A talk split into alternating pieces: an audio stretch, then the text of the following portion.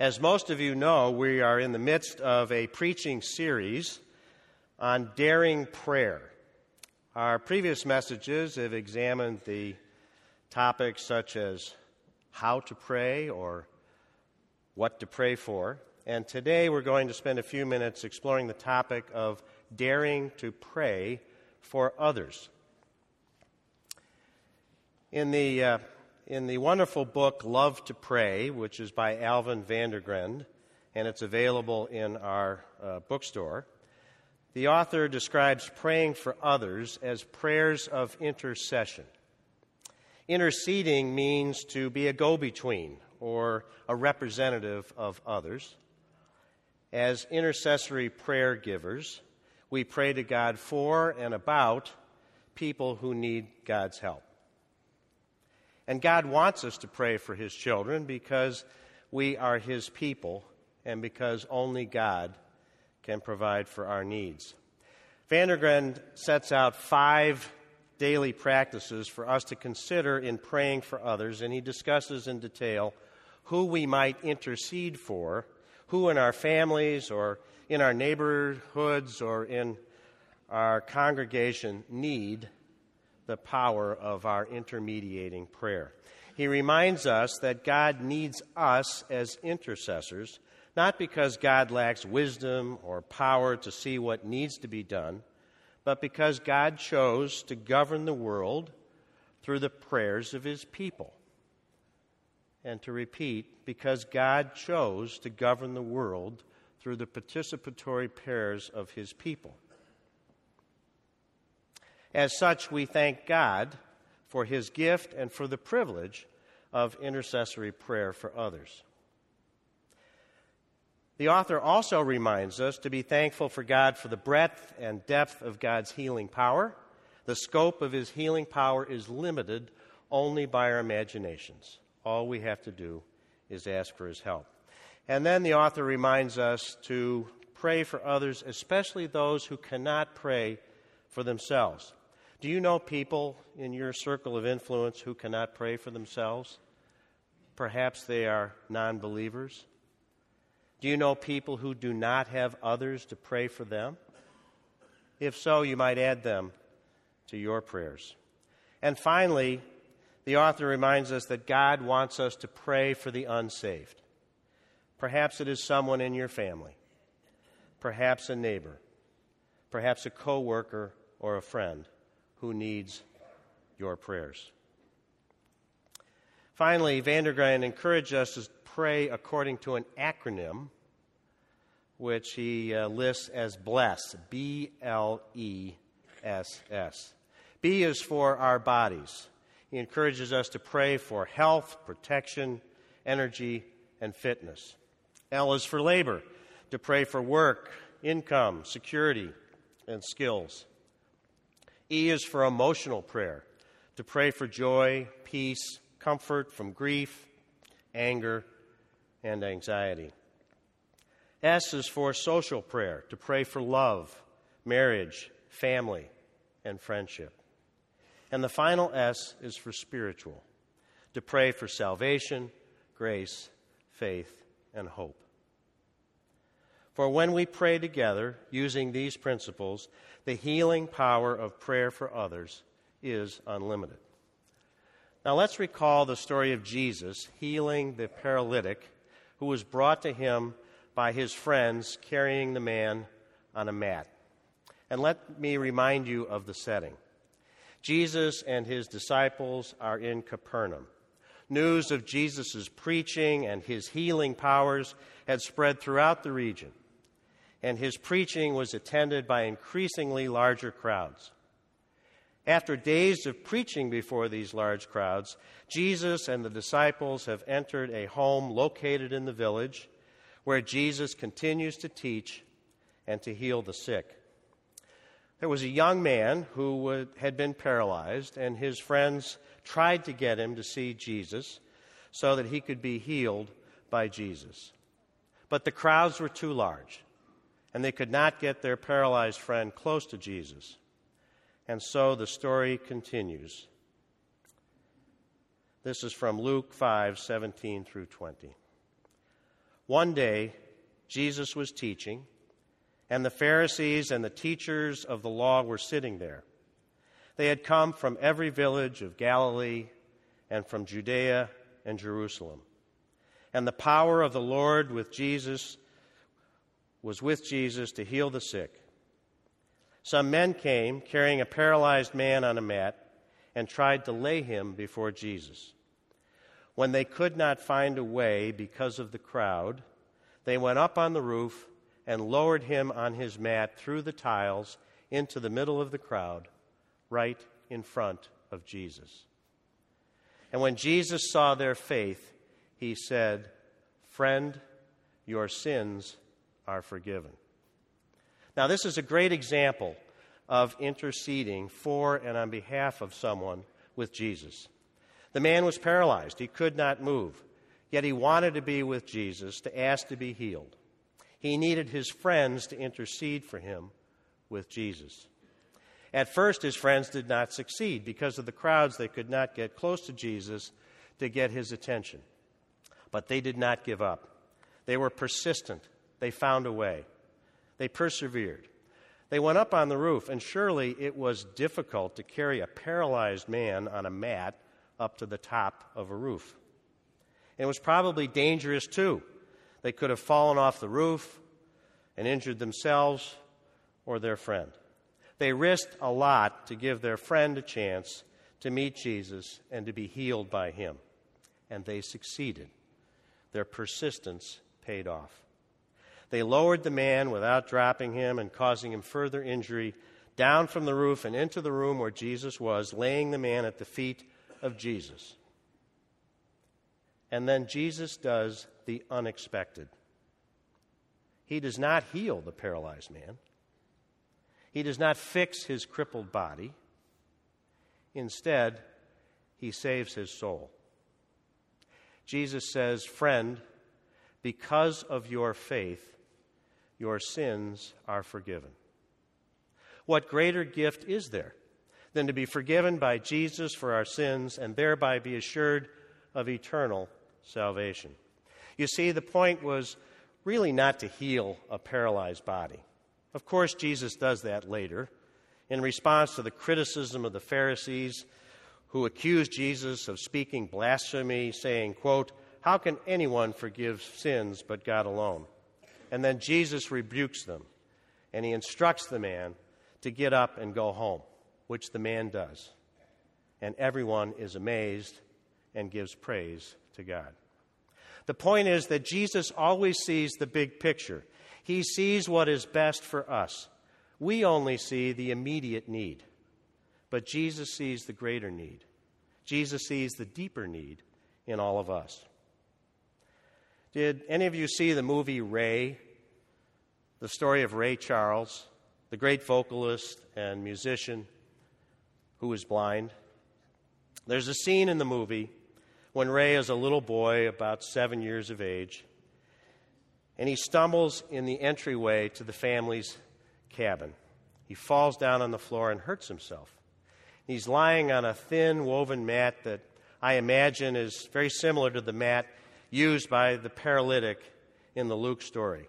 And Ray clutches this mat and he starts crying out for his mother. Mama, Mama, he cries, tears streaming down his face. Help me, Mama, help me. And his mother is there in the cabin just a few feet away. But she does not move and she does not say a word. She doesn't do anything to let her son Ray know that she is there with him. Instead, she stands there quietly with tears of anguish streaming down her face in fear for what is about to happen to her son.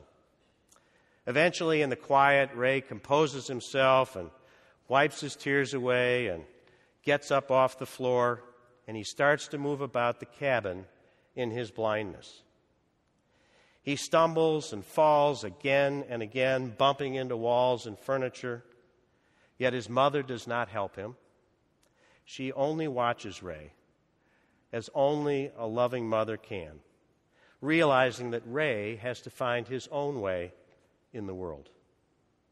And then, to her horror, little Ray approaches the open fire in the kitchen of the cabin. And there are flames leaping out from the fire, hot burning coals. And he reaches out his hands, the hands that would be part of his musical life, and he feels the heat of the fire. And then he withdraws his hands, learning where the fire is, learning where the danger is. His mother saw the big picture. She saw the big picture for Ray because she had a deeper understanding for her beloved son. She knew that despite the danger, despite the great risk of harm to her little boy, she must resist her instincts to protect him. She must resist the urge to remove the obstacles in his way because she knew that there is a greater opportunity for her son if he can learn to function in the world as a blind man. And of course, he goes on to become one of the greatest musicians of his generation. Ray's mother faced a difficult choice to remove the obstacles for her son or to let him learn to overcome those obstacles at great risk of injury and suffering along the way. God knows the deepest needs of human beings. We are his children.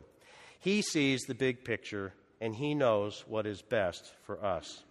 And this is the leap of faith for us as Christians to trust in God's greater vision for us. So, what does this mean when we ask about daring to pray for others? We begin by asking first, who is the person on the mat in your life? Who do you know that needs God's help? Who is it that cannot overcome whatever affliction is crippling them? It might be an emotional problem, or a financial problem, or a physical problem, or a relationship problem.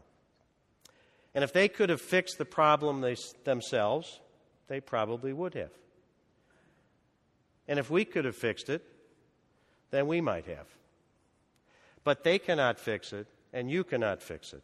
They need someone to intercede for them with God. Will you be the one to do that for them?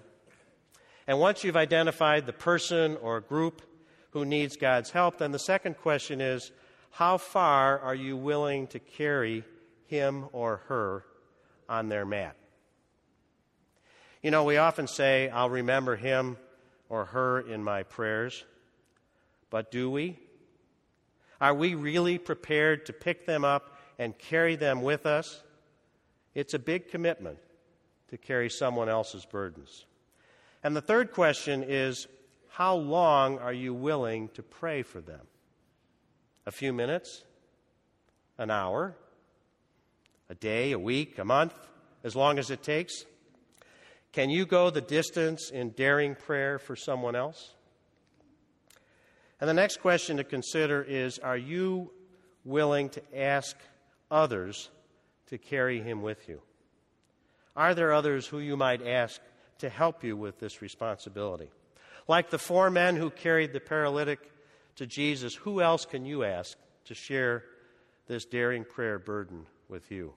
Praying for others is a commitment to going on, to persevering, a journey to bring the needs of a loved one or friend before the feet of Jesus. It means carrying their burden, the weight of their problems with you. It means being the stretcher bearers, the ones who carry the mat for the afflicted, for the ill, for the addicted, or for those suffering from grief or despair, or the loss of a job, or the loss of a loved one.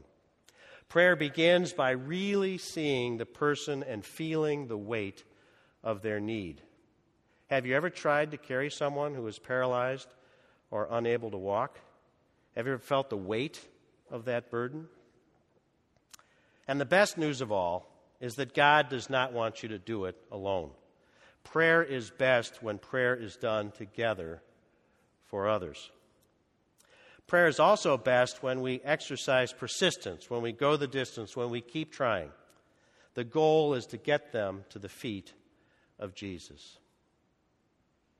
And finally, the most important question is are you willing to trust Jesus to do what is needed. There's a risk in that. There comes a moment, like when the four men dropped the paralytic friend down the hole in the roof, or a moment like when Ray Charles's mother resisted all temptation to rescue her son. There comes a moment when you let go, when you have to let them go, and when you entrust them to the loving care of Jesus. So many of our prayers today have to do with fixing someone's illness. We pray, please do not let our loved ones die, or we pray that our loved ones survive a medical procedure or that they are cured by a medical treatment. Yet death comes to all of us. Life on this earth is only a delaying game. The greater need is for us to have the grace of God in our dying life. If it is our call, of course, we want our loved ones to be saved physically, but we should also want their souls to be saved too. We know that Jesus can heal our bodies, but more importantly, Jesus can save our souls. And this is the message we read in the Gospel of Luke this morning. For when Jesus saw their faith, he said, Friend, your sins are forgiven.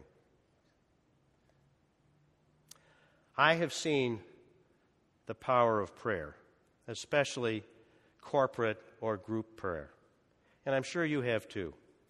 Whether here at Christ Church, when we pray as a group for our members and our families, or for our staff and their families, or when we pray in hospitals and nursing homes and prisons and other places in this life, there are moments when we can see firsthand the healing power of prayer for others.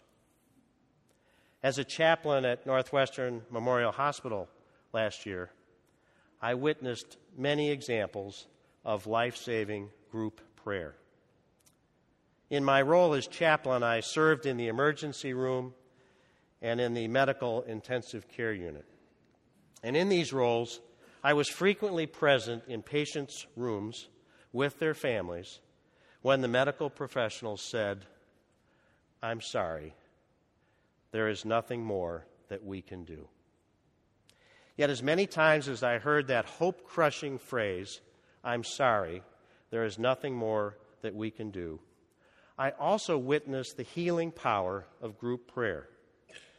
By praying together with others for others, I saw miracles of patients making full recovery even when there was no medical hope.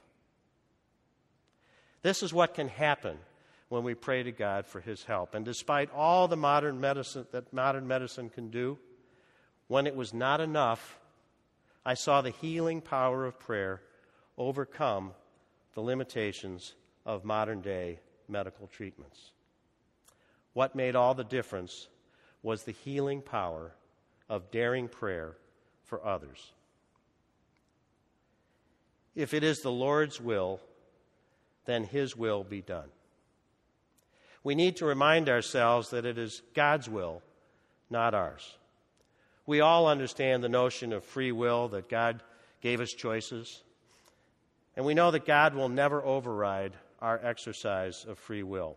We can only pray that God will encourage someone, that they will be convinced by God to fix something. But it is up to God and it is up to the person we are praying for to make the change. We must pray for others and what we think God would want for them so that they may hear his voice and respond to him. And that they may know God will do everything he can without force to answer our prayers. By faith in Jesus, we are saved, and so by his saving grace are others saved, others who we pray for in daring prayer together. Let us pray. Father, we thank you for the gift of prayer together in community. We are grateful to be able to speak with you as your children and to ask you for help for us and for others. We appreciate the chance to speak with you in groups of family members and in groups of friends and together with our congregation. We know that you hear our prayers. We know you love us and that you want to answer our prayers. We also know, Father, that you see things we do not see, that you know what is best for us. We know, Father, that your will be done. And we trust in you that you know our needs. And so we pray together for others the daring prayer your Son taught us to pray, saying, Our Father, who art in heaven, hallowed be thy name. Thy kingdom come, thy will be done, on earth as it is in heaven. Give us this day our daily bread, and forgive us our debts as we forgive our debtors. And lead us not into temptation, but deliver us from evil. For thine is the kingdom, and the power, and the glory forever. Amen.